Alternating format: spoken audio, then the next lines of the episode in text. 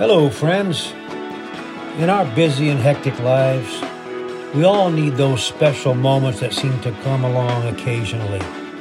Moments that we know come from the throne of God. Moments that inspire us or stir up our faith.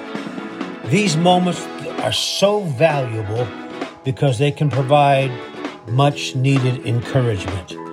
So take a pause in life and enjoy this new podcast series that we are titling Inspirational Moments. Short, brief, and we pray very inspiring. Remember, great is the Lord and greatly to be praised. It's a no brainer, a win win situation.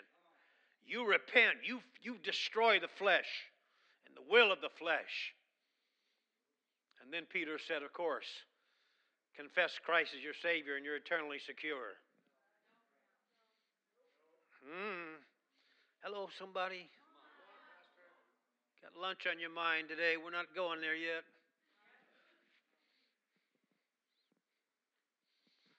Repent. Turn around. Resist the devil. Fight those habits and temptations. And then, then, baptize in the name of Jesus Christ. Don't you get sick of talking about that, Pastor? Never. Never. All I need to hear is one person say, It's different now. Since I've repented and been born again of water and spirit, it's different. That makes all the difference in the world. You want to know what makes the difference in religion and a relationship with God? Oh, Obeying that scripture right there.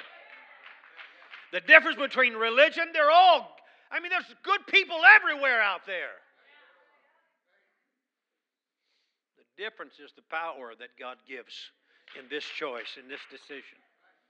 You receive the gift of the Holy Ghost. That is an amazing alternative to me right there. I don't have to I don't have to gamble, worry, I don't have to get advice, I don't need counseling. I'm talking about a glorious alternative today.